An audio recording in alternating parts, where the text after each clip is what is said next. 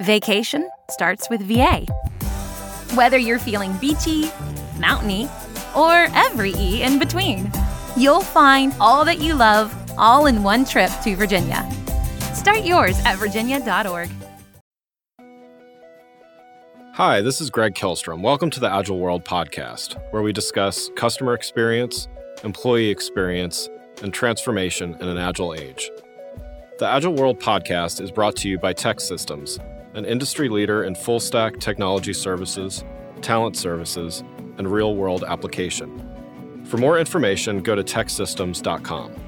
To read more about the topics discussed on this show, you can go to my website at theagile.world and read my latest articles or get a copy of my latest book, The Center of Experience, a blueprint for creating an experience-led organization, now available on Amazon and other retailers. My name is Greg Kilstrom, and I'm the host of the Agile World podcast. I'm excited to introduce part one of a special three-part series about data analytics, brought to you by TEKsystems, an industry leader in full-stack technology services, talent services, and real-world application. Today, we're going to talk about how data enables organizations to transform. To help me discuss this topic, I'd like to welcome data analytics and insights leader, Ram Palaniappan from TEKsystems. First, why don't you tell me a little bit about your background and what you do at TEKsystems? Yeah, I'm a practice director for data analytics and insights practice within TEKsystems. And I have been with Tech for the last 10 years. Prior to that, I was with Oracle as a product manager, and prior to that, with Deloitte. Primarily at Tech, I manage multiple practices which fall into our data analytics and enterprise applications product lines. And primarily, I'm responsible for providing direction from our overall practice strategy perspective. Also, I work with our customers in helping them to evolve through various transformations. What advice can you offer for organizations that want to become more data-driven but aren't really sure how to do it? Sure, absolutely. It's a kind of a seven-step process. You start with the strategy. The strategy is primarily drive a data-driven culture from the top, because there are organizations in the past which runs based on intuition, based on the gut check. But when you start driving everything, all your decisions from the top through data, then obviously that cascades down, right? So that is number one. Number two is treat your data as a shared asset. I used to call it as a utility. So your data should be like a utility for people to use. It could be a utility like electricity. It could be a utility like water. Whoever needs it, they should be able to tap it and leverage it. That is number two. Number three is promote self-service. Having a bunch of folks to help you uncover your data and provide you insights, it is not going to add any business activity. So develop and help and bring tools that will improve self-service. So that is number three. Number four is primarily you take away the technical backdrop of how to get the data, how to modify the data, how to use the data. Virtualize all your data sets, whatever the sources are, and primarily bring everything for the users. Make it simple to consume whatever the data they want. Number five is secure the data. So today with cloud, with so much of external things that are happening in the world, you can have a hacker sneak in. Even if you open it for a second, somebody can sneak in and wipe off your data. So So ensure your security is built bottom up and make in a way that security is part of your overall architecture. Then the last thing is primarily curation of data and elimination of topics. Have single source of truth and ensure that the truth is very well curated data set. How do decision models enable organizations to maximize the value of their data? So when you are looking at decision models,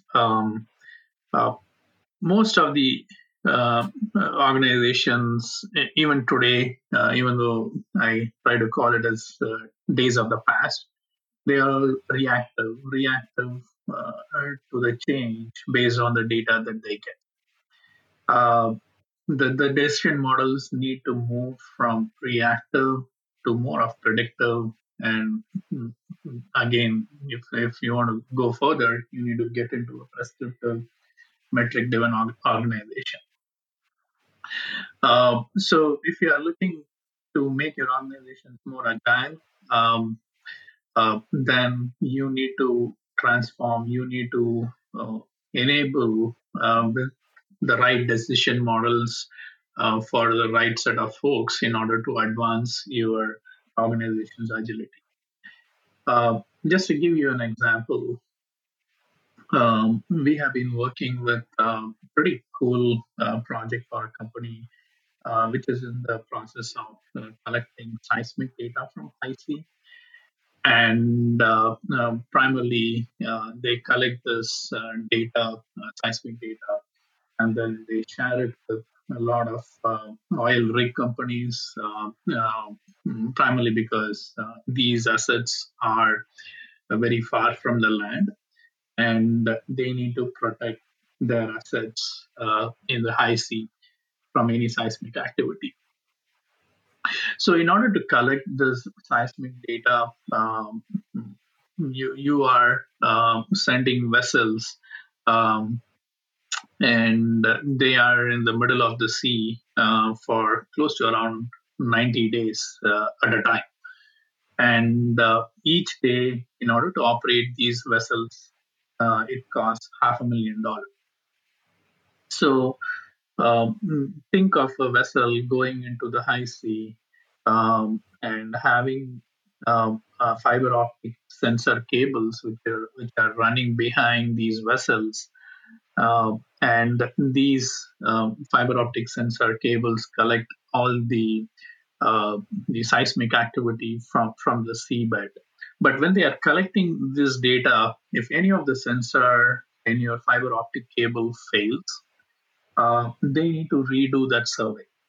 Just think about just like that, because of one small sensor failure, because there are close to around thousands of sensors out there, and one small sensor failure, they need to repeat that entire survey for that particular day again, which will cost them $500,000. And think about this entire 90 days, and they were doing resurveys approximately close to around 10%. So $5 million of resurvey cost goes there. If they have changed the decision models instead of being more reactive, why not we predict the failure of a particular sensor? That's where we help them out to build a model to start predicting it. So when we started predicting the failure of a sensor, we were able to predict close to around 10 to 15 hours before the actual failure occurs.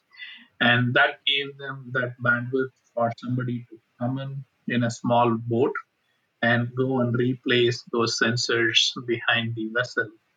And that reduced the overall resurvey by 25%.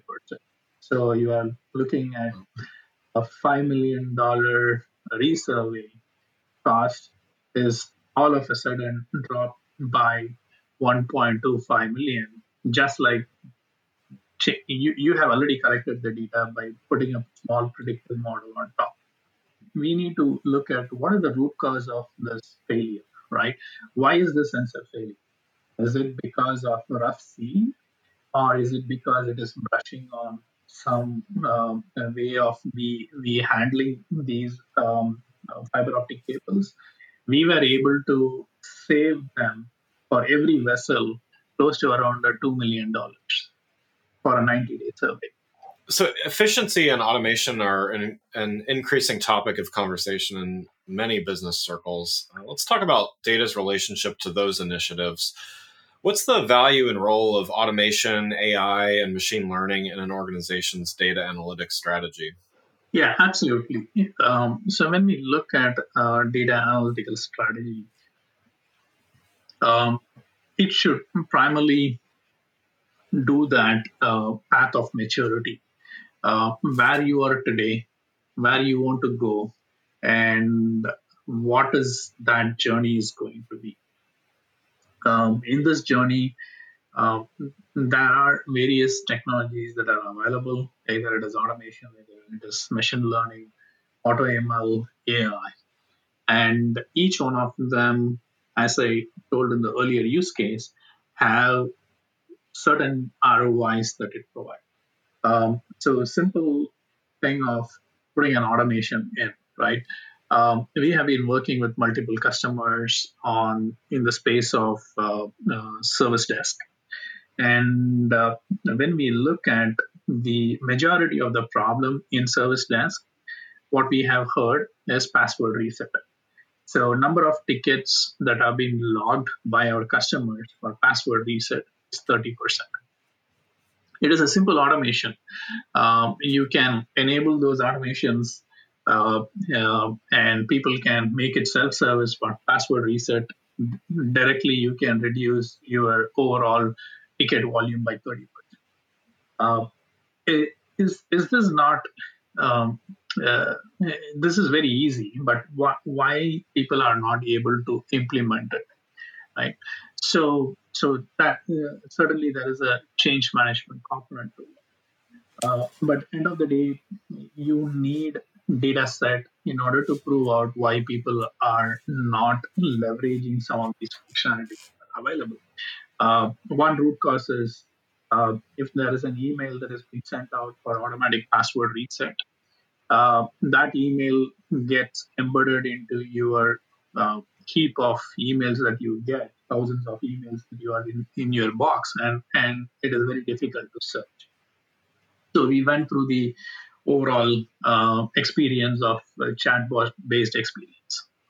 So that automation and then driving through the chatbot, then we primarily started looking at, hey, can we introduce natural language processing, because people want to feel that they are talking to a real person behind. They shouldn't feel that they are talking to a machine, because that is also one of the change management costs. So we primarily help the customer to reduce their ticket flow that is hitting their service desk through automation, then evolving them through AI and machine learning, and then getting to the path of almost like a self-healing service desk for them. So this is very much possible in multiple use cases. Service desk is one.